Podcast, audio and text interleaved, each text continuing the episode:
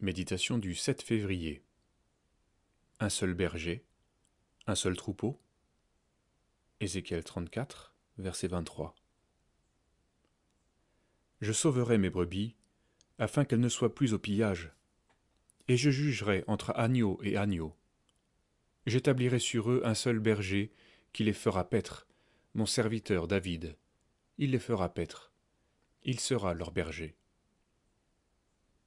Nous savons que le Seigneur Jésus est le souverain berger d'Israël.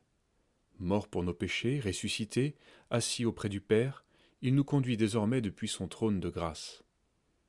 Tout enfant de Dieu peut expérimenter cette présence du berger, qui, après l'avoir sauvé, le garde et le bénit. Puisqu'il est un seul berger, il y a donc bien un seul troupeau.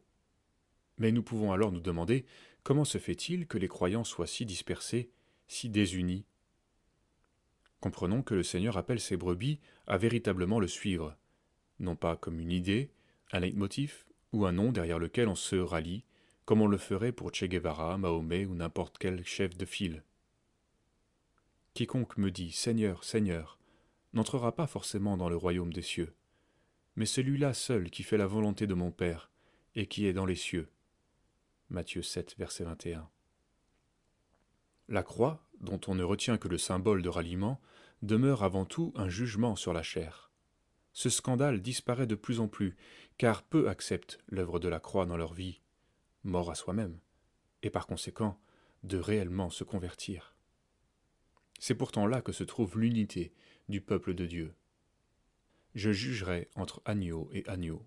Ézéchiel 34, verset 22. Nous apprenons que le Seigneur n'est pas le berger de toutes les brebis.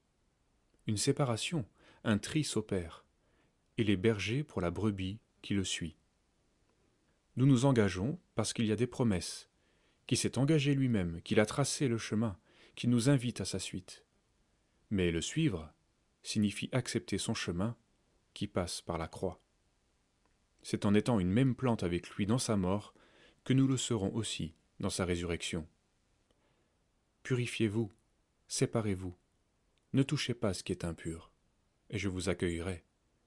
2 Corinthiens chapitre 6 verset 17.